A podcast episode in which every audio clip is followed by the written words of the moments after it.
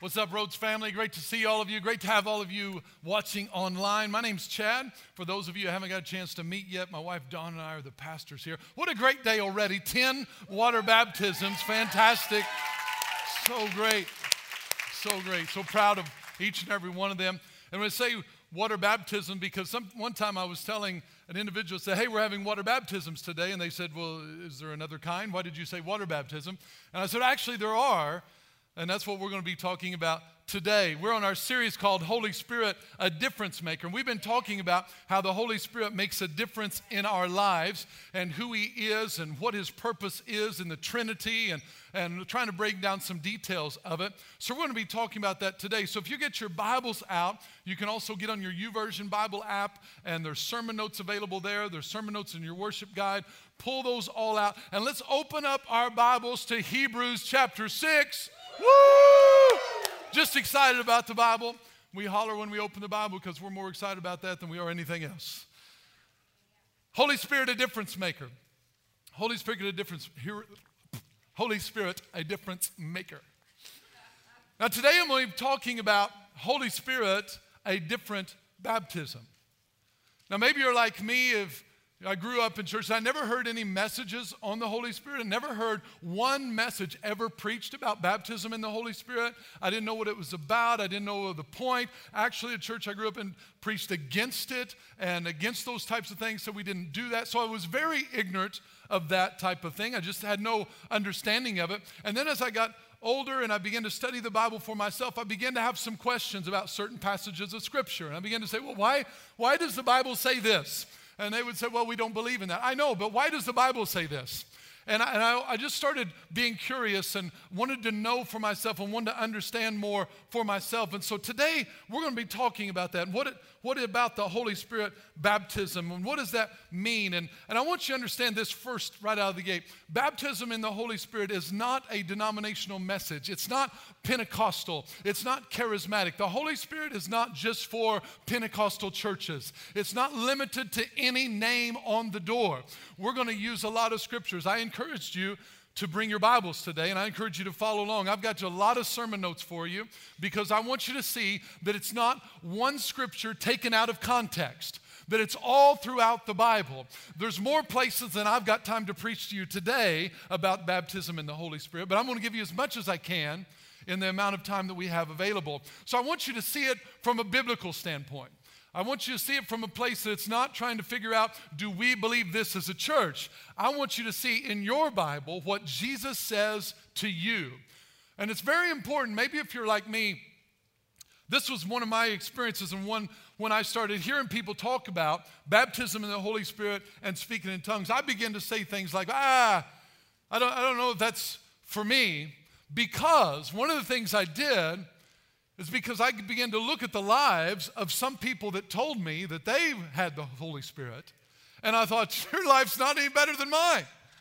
You know, like, man, your, your life's jacked up. Why are you saying I need that? And the problem is, we need to distinguish between the fruits of the Holy Spirit and the gifts of the Holy Spirit. The gifts of the Holy Spirit come in fullness, ready to go. Loaded, locked, they're locked and loaded, they're ready to go. The gifts of the Holy Spirit, they are there for you in fullness. But the fruits of the Holy Spirit have to be grown or developed.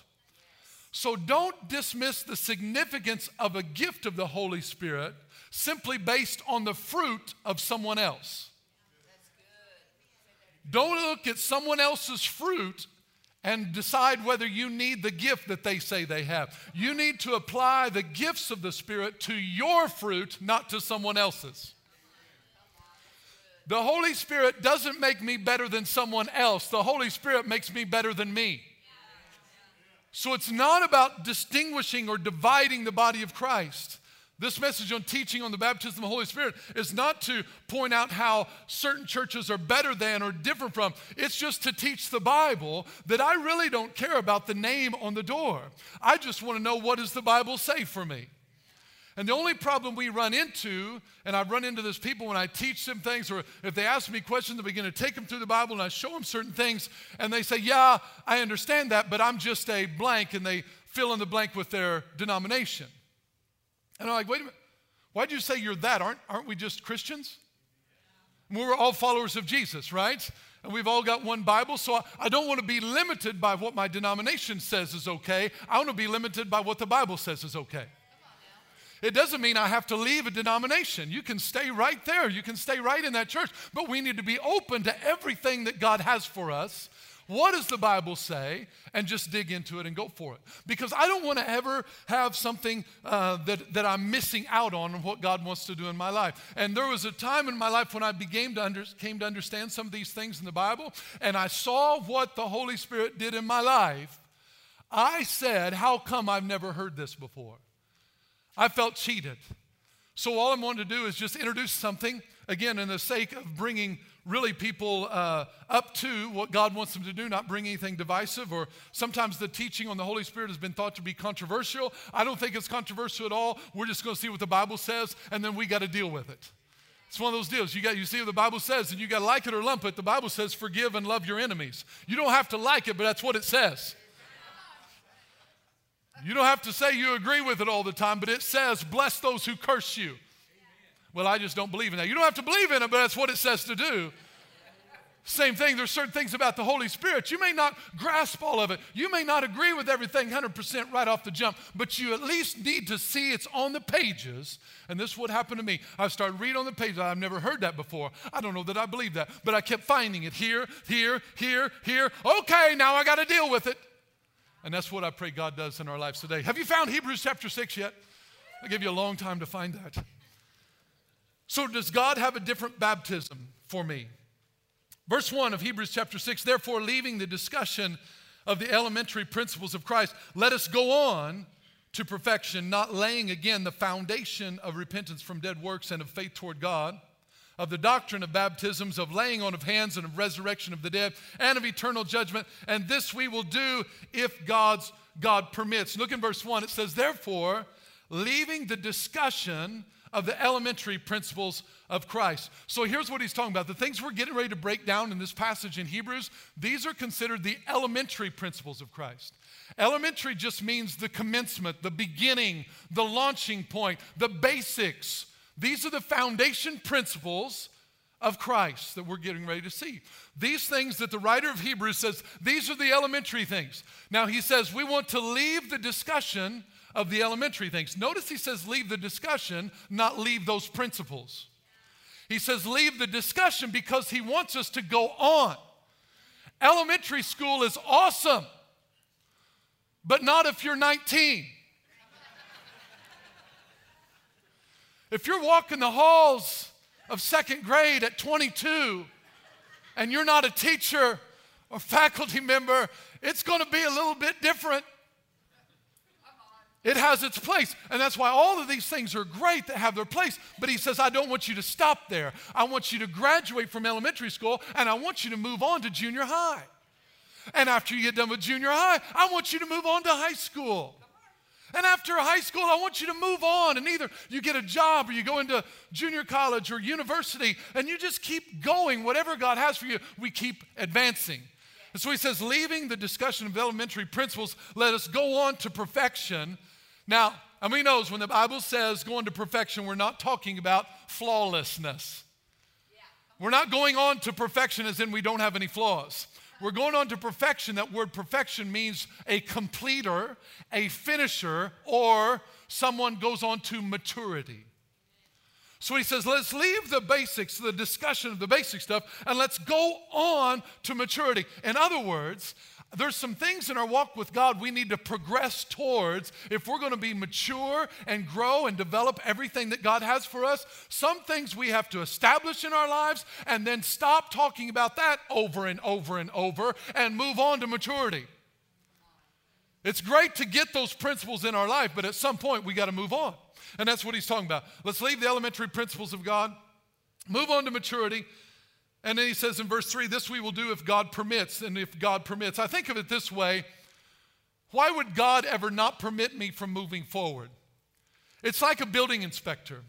If you're building a building and you're laying the foundation, a building spe- inspector would come, and their job is to inspect the strength of that foundation so they can determine whether it's safe for you to keep building. So a building inspector come out and the foundation is not solid or not right. They may give you a red card and say, sorry, I'm stopping this right here until you fix the foundation. The, the building inspector is not doing that because he doesn't like you. He's doing it for your safety. Because when you get on about the second floor of your faulty foundation, what was supposed to be a blessing was going to end up be a, being a damage to you because it's going to cause destruction. Same way in our walk with God. These basic principles, these basic elements, Jesus saying, I want to build on a solid foundation. And if you will not establish these basic principles, I can't take you on to maturity. Does that make sense? So let's look at one of the basic principles, one of the elementary principles of Christ. It says the doctrine of baptisms. We could talk about all of these basic elements, but I'm just doing this one for today's teaching sake. Not laying again the foundation the doctrine of baptisms. No, it's plural. It's plural. So, well, how many baptisms are there in the Bible? I'm going to submit to you today that there are three baptisms. Three baptisms that we're going to talk about. Do I need all three? What's required of them? What order do they have to be in? Is there any requirement on the order? On the order, all three baptisms. So let's look at the first baptism. Go to 1 Corinthians chapter 12. 1 Corinthians 12. What is the first baptism? that we need to talk about. 1 Corinthians chapter 12, I'm going to start reading in verse 12. It says, For as the body is one and has many members, but all the members of that one body, being many, are one body, so also is Christ. Now, this is talking about the body of Christ the family of God, the big church, capital C, all believers, followers of Jesus. The body of Christ is not an individual body like one church building. We're talking about the body of Christ as a whole. That one body has many members, they're many, but it's one body, the one body of Christ. Can we say this? That no matter the denomination, any church that says we are followers of Jesus, Jesus is the Son of God, the Christ, the Savior of the world, we are part of one body. We are one family. So we're not trying to divide the church, we're trying to unify the church. We're not trying to separate and say one's better than the other. We're just teaching something that what God has for us. We're saying this is a body thing. So we're one body of Christ. Look at verse, verse 13. For by one Spirit, underline that, that's very important. By one Spirit, we were all baptized into one body whether Jews or Greeks, whether slaves or free, and have all been made to drink into one spirit. So, by one spirit, we were all baptized into one body. This is talking about salvation. This is talking about being born again by one spirit. In other words, who, the word baptismo or bab, baptism is the word baptismo, which means to submerge or immerse. It means to cleanse, and so, this is the word it's talking about when you're baptized to wash or purify, to make overwhelmed. You see that there in your notes. So, in this baptism, we're talking about the first one, the Holy Spirit is doing the baptism. By one Spirit, that's the subject. The Holy Spirit, by the Holy Spirit, sorry, I'm still in elementary school, wanting to graduate to junior high vocally. But by one Spirit, we were all baptized into one body. So notice at salvation, this is what happens. At salvation, the Holy Spirit.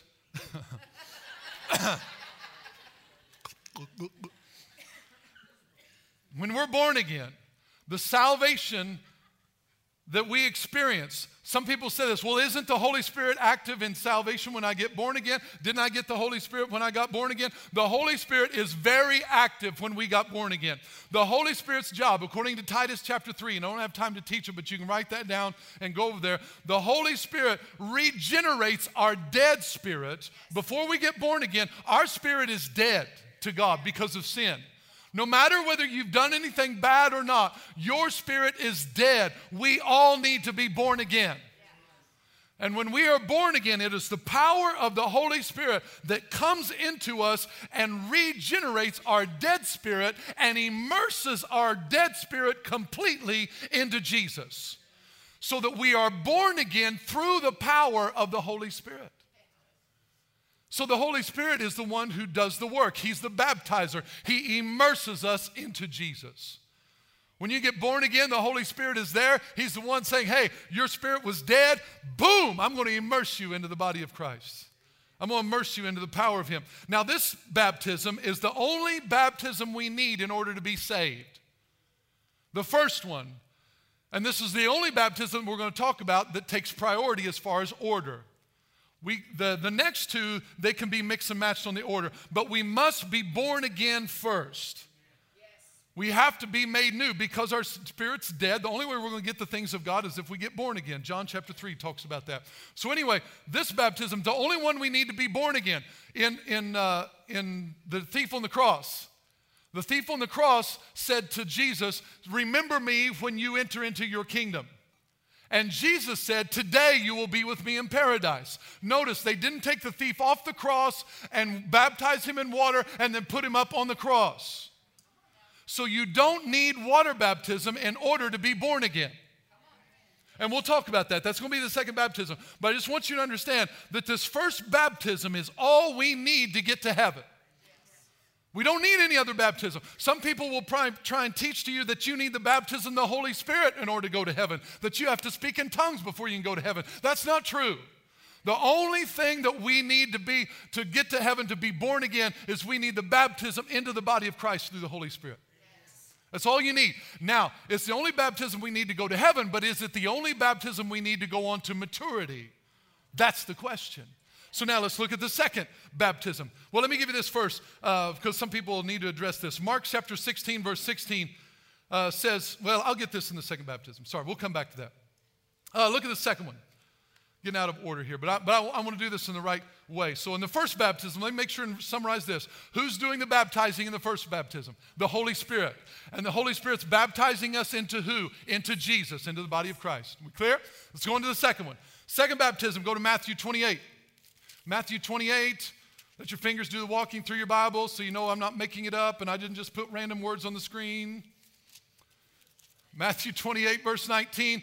This is Jesus talking, it's in the red. He says, Go therefore and make disciples of all the nations, baptizing them in the name of the Father and of the Son and of the Holy Spirit. So, this is the second baptism. This is baptism into water. This is what we just experienced today. We had water baptisms today, and it was phenomenal. People had made a commitment to Christ. That's why I asked them before water baptism, Have you expe- accepted Jesus into your heart? They said yes. Why? Because that step is necessary before you do the second one. Yes. Yes. Can't be water baptized if you've never accepted Jesus as your Savior, if you've not been born again.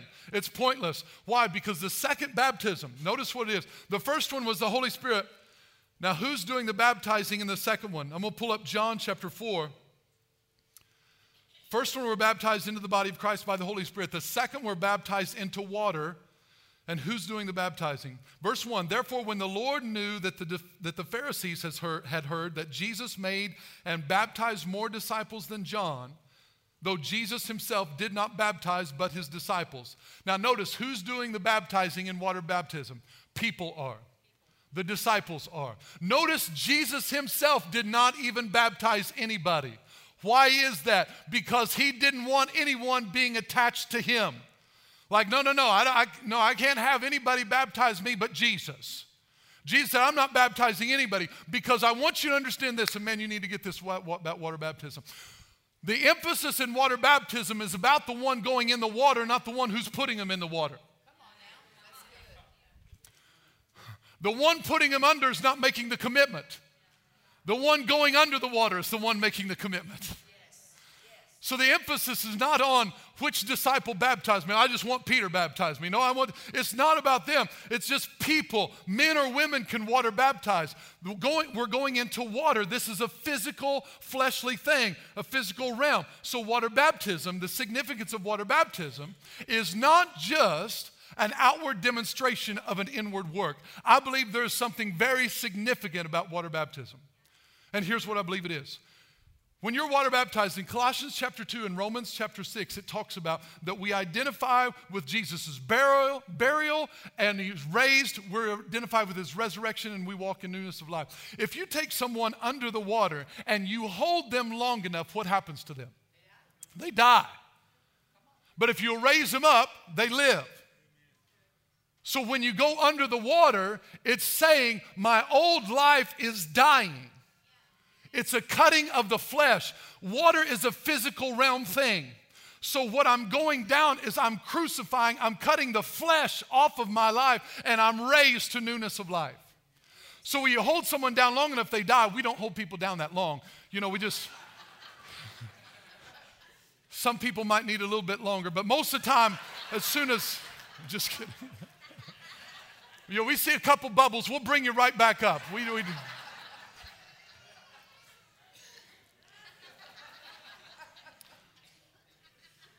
but it's a physical thing, a physical realm thing. So it's combined, connecting to this physical realm, my flesh, that I'm putting it to death and I'm raised to newness of life. So the second baptism is very important.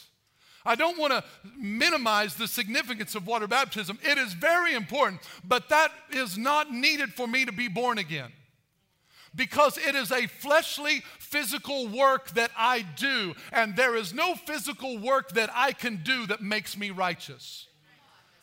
The Bible says that Abraham believed and it was accounted to him for righteousness. It doesn't say he was water baptized and it counted him for righteousness. I'm all for water baptism. We do it. We want you to be born again. Then we want you to go into maturity. We want you to put your old life to death. And we want you to raise to walk in newness of life. The power of water baptism. But you do not need it to go to heaven. Mark 16, 16, this is a scripture I was going to give you a while ago, says this He who believes and is baptized will be saved. And some people said, see, right there, if you believe and you're water baptized, you'll be saved. To say someone believe and baptized is saved, that's a true statement. It's absolutely a true statement. But read the rest of the verse. The rest of the verse says, and he who does not believe will be condemned. It doesn't say he who does not believe or is not water baptized will be condemned. And Romans chapter 10, verse 9 says this that if you confess with your mouth the Lord Jesus and believe in your heart that God has raised him from the dead, you will be saved. There, if you believe in your heart, confess with your mouth the Lord Jesus, you will be saved. It doesn't say anything about water baptism, and it doesn't say anything about baptism in the Holy Spirit. It says if you believe in your heart, confess with your mouth the Lord Jesus, you will be saved. So you understand that the only baptism we need to be born again is the baptism by the Holy Spirit, Spirit, into the body of Christ. You tracking?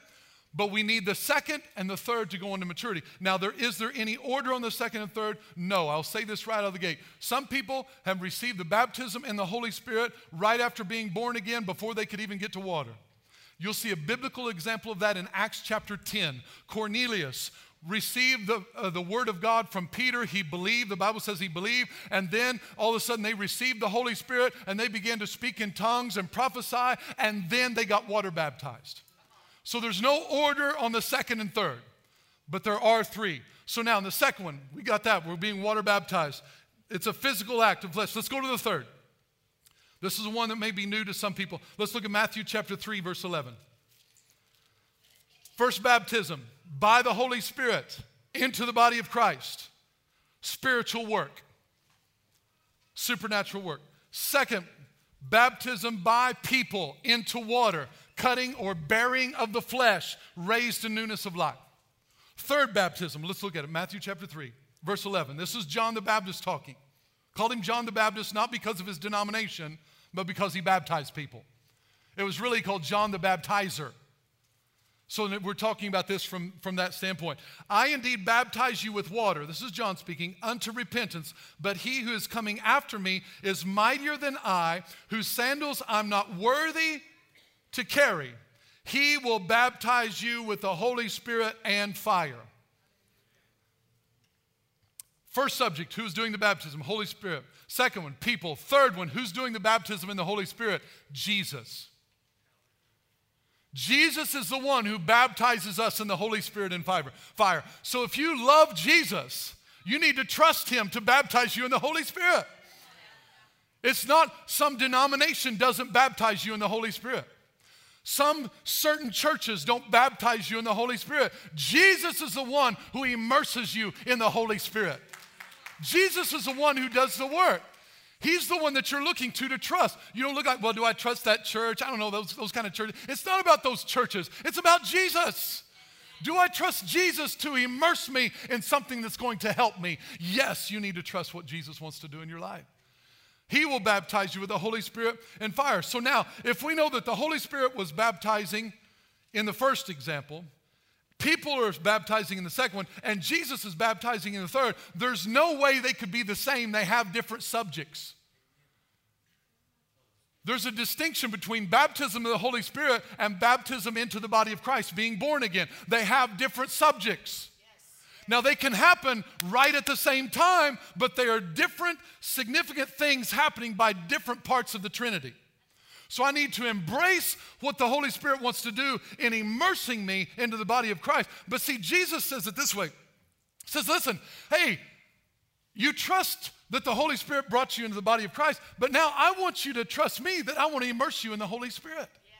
I've got that for you. The Holy Spirit and Jesus love each other, and God the Father only wants us to have everything that the Trinity wants us to have. He wants us to experience it all. So it's like a love affair between the Holy Spirit and Jesus. The Holy Spirit tells us you need all of Jesus, you need all of His righteousness, all of His grace, all of His love, all of His mercy. You need to be immersed in everything that Jesus has to give you. And Jesus says, Oh, thank you, Holy Spirit. That's awesome. But they also need all of you. They need all of your power. They need all of your gifts. They need all of your fruit.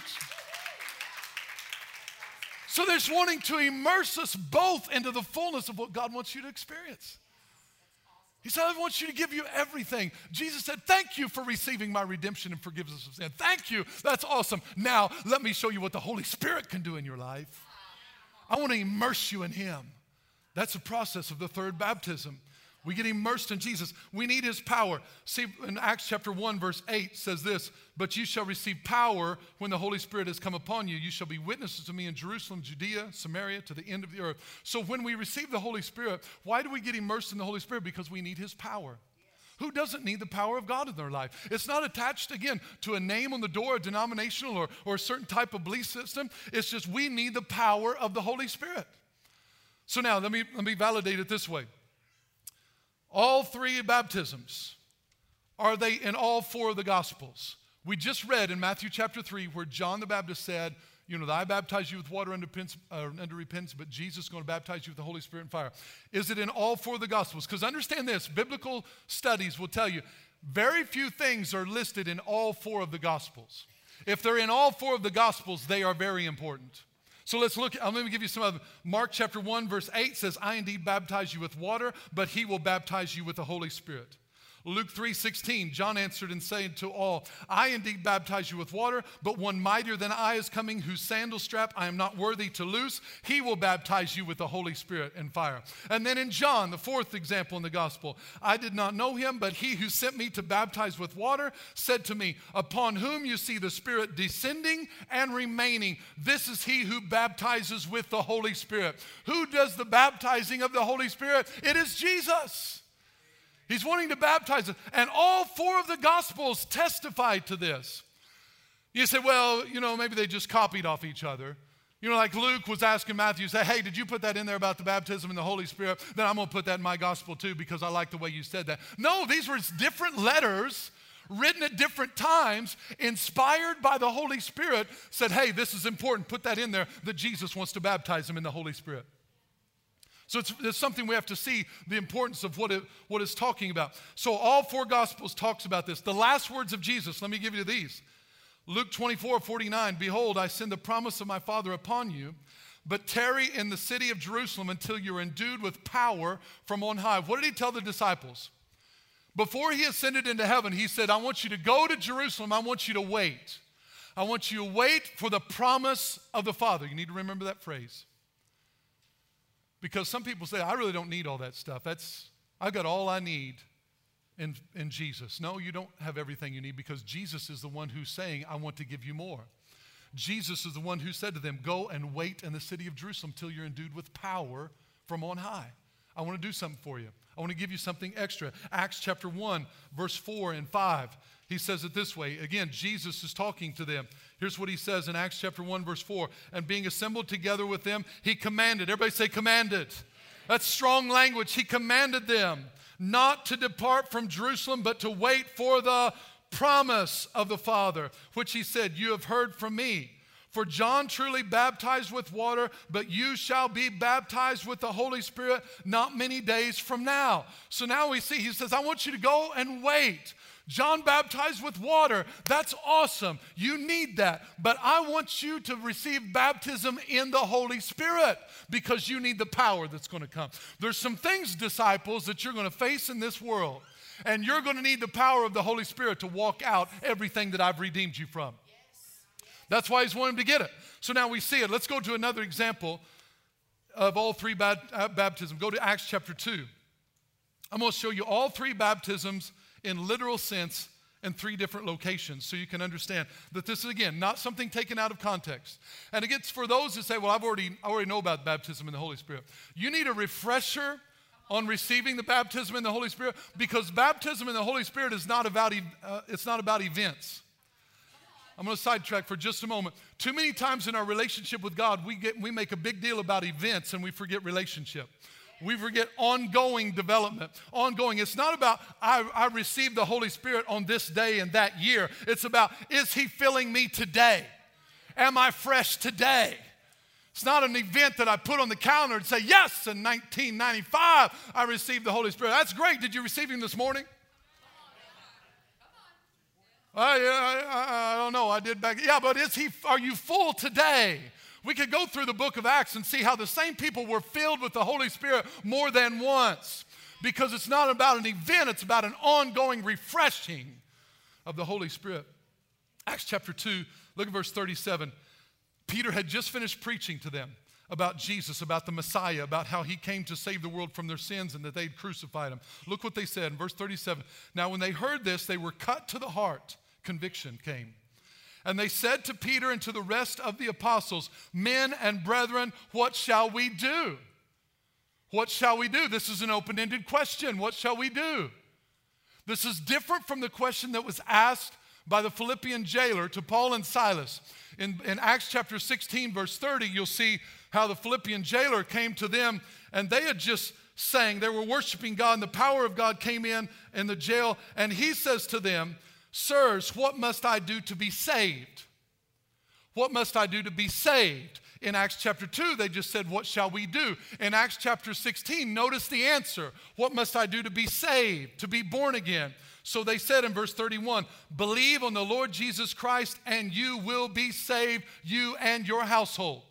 What do you need to be saved? Believe on the Lord Jesus Christ. It doesn't say anything about water baptism, doesn't say anything about baptism in the Holy Spirit.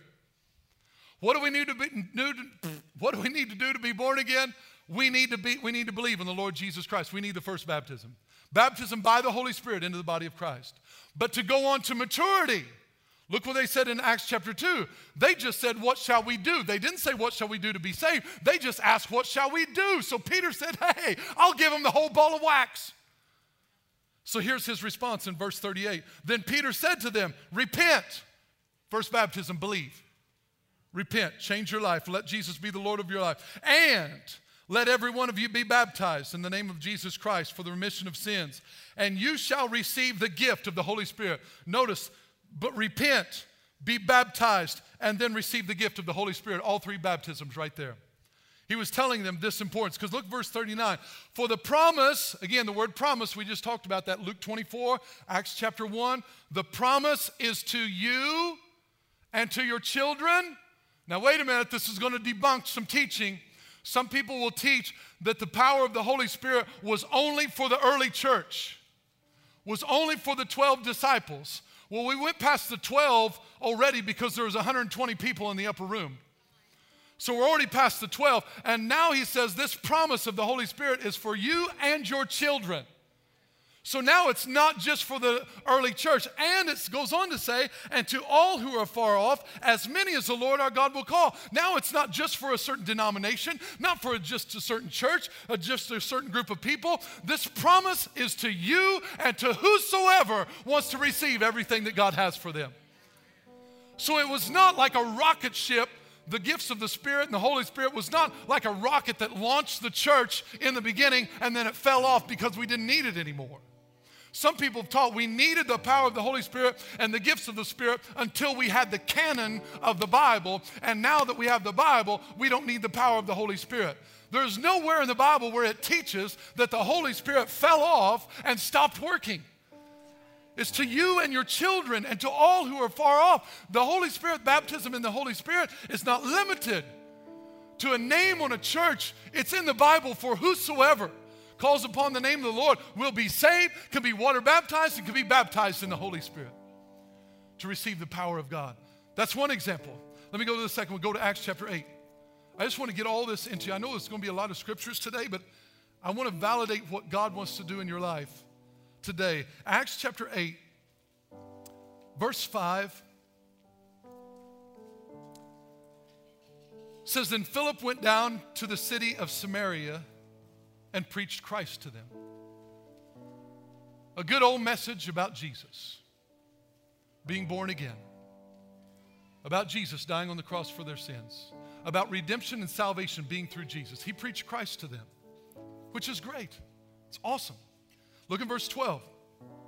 But when they believed Philip as he preached the things concerning the kingdom of God, now they believed Philip. When they believe, what happens when you believe? If you believe, then now you're receiving. Now you become born again. Not believe like I mental assent believe. This is talking about they believed Philip. So they became born again. So this is first baptism. Then concerning the kingdom of God in the name of Jesus Christ, both men and women were baptized. This is water baptism. This is the second one. So see, they were born again, they believed, and then they were water baptized. And then jump to verse 14. Now, when the apostles who were at Jerusalem heard that Samaria had received the word of God, how did they receive the word of God? They believed. So they got born again. Notice what happened. Track the process. They received the word of God. They sent Peter and John to them, who, when they had come down, prayed for them that they might receive the Holy Spirit, for as yet he had fallen upon none of them. They had only been baptized in the name of the Lord Jesus. Then they laid hands on them and they received the Holy Spirit. Now, wait a minute. What does this mean? They sent Peter and John so that they might receive the Holy Spirit, but they've already believed and been water baptized. Why would they need to receive the Holy Spirit if you received everything when you got born again? Because there's a work beyond salvation where again the Holy Spirit immersed them into the body of Christ, and then Jesus said, I want to immerse you into the power of the Holy Spirit. So Peter and John prayed for them and laid hands on them that they might receive the Holy Spirit because it says the Holy Spirit had fallen upon none of them but yet they believed the Word of God, received the Word of God, and been water baptized, but the Holy Spirit had not descended and remained on them yet. The Holy Spirit had done His work of Titus chapter 3. He'd regenerated their spirit. Their spirit was dead. Now it's alive. But the Holy Spirit had, had not come upon them. Jesus had not immersed them yet in the power of the Holy Spirit. Why? Because Philip did not preach that to him. He just preached Christ to him. Last example, Acts chapter 19, and we'll stop here.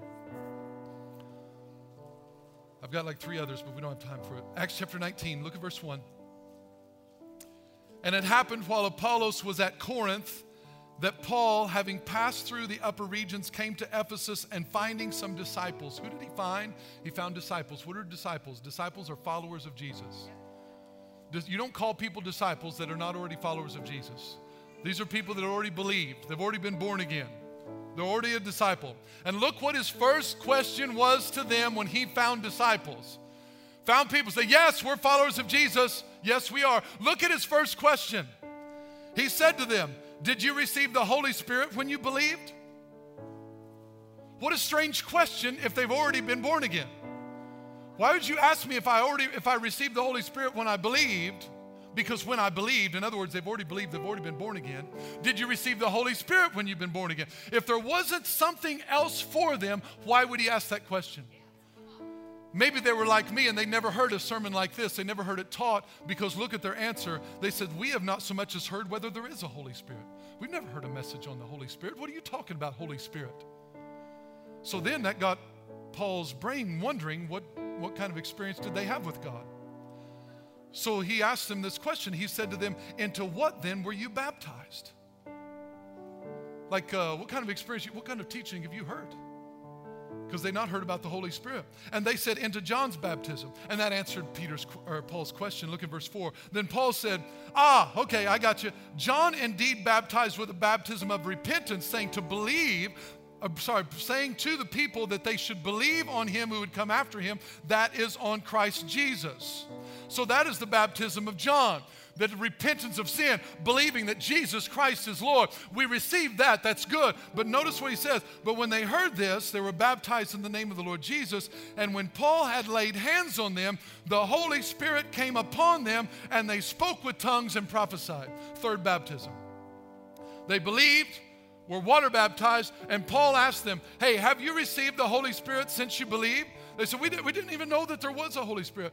I'll tell you experience I had one time. And I pray this, you know, this probably won't happen to you. It was in 2005. I was in Texas. And I'm at this conference. And I've been a believer for a long time and, and uh, received the Holy Spirit and all that. And uh, someone introduced me to this older gentleman. And he comes up to me and, and uh, I say, how you doing? My name's Chad. And he says, are you a believer? Awkward. Usually I tell you my name, you tell me your name. That's how this whole interaction goes. But I said, Hi, my name's Chad. And he said, Hey, are you a believer? Uh, yes, sir. You received the Holy Spirit? Yes, sir. Let me hear you. Awkward.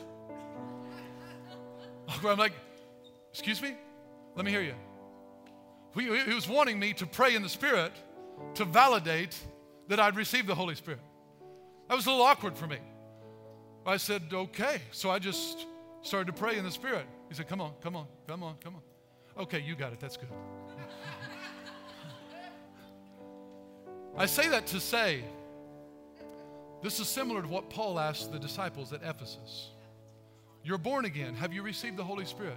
Now, I don't think that you have to speak in tongues to validate and prove, and we'll get into that next week. We're going to talk about speaking in tongues. We're going to talk about what it means to speak in tongues, when to speak in tongues, why we speak in tongues. Is there a right time to do it, a wrong time to do it? We're going to break it down from a biblical standpoint. So if you've never heard a message on praying in tongues or speaking in tongues, come next week. But I want you to receive the baptism of the Holy Spirit because the Bible says this. Jesus said this in Luke. If you, being evil, know how to give good gifts to your children, how much more will your Heavenly Father give the Holy Spirit to those who ask Him? I, some people are afraid to receive baptism of the Holy Spirit. Or let me put it this way some people don't receive the baptism of the Holy Spirit because they're too busy looking for an outward sensation. They're wanting to feel something, something to happen, so they discredit. How did they receive the Holy Spirit? How, let me ask you this way How did you receive salvation from Jesus? You received it by faith, you believed. You didn't change colors, you know, you didn't start floating in air. You prayed and you believed, and you just said, Thank you, Jesus, for coming into my life. By faith, you were saved through by grace through faith. So you're saved by faith. Same way on how we receive the Holy Spirit. Some people have trouble receiving the Holy Spirit because they won't do it simply through faith. They want a certain sensation. The other part, and this was my deal, some people are afraid a message like this and receiving baptism of the Holy Spirit because they're afraid they might receive a sensation. They've seen other people and they're like, I don't want that. I was praying for someone one time, and they had a, an encounter with the Holy Spirit, and it was demonstrative on their body, and it's awesome, fantastic. So I went to pray for this other person, and I said, uh, Hey, did you come up to receive? They said, Not that. I said, Listen, listen, before you discredit what God wants you to do in your life based on what you saw in their life. You make sure you receive God based on what He wants to do in your heart. You leave the sensation and the demonstration to the Holy Spirit. And don't be limited by what happens in someone else's life.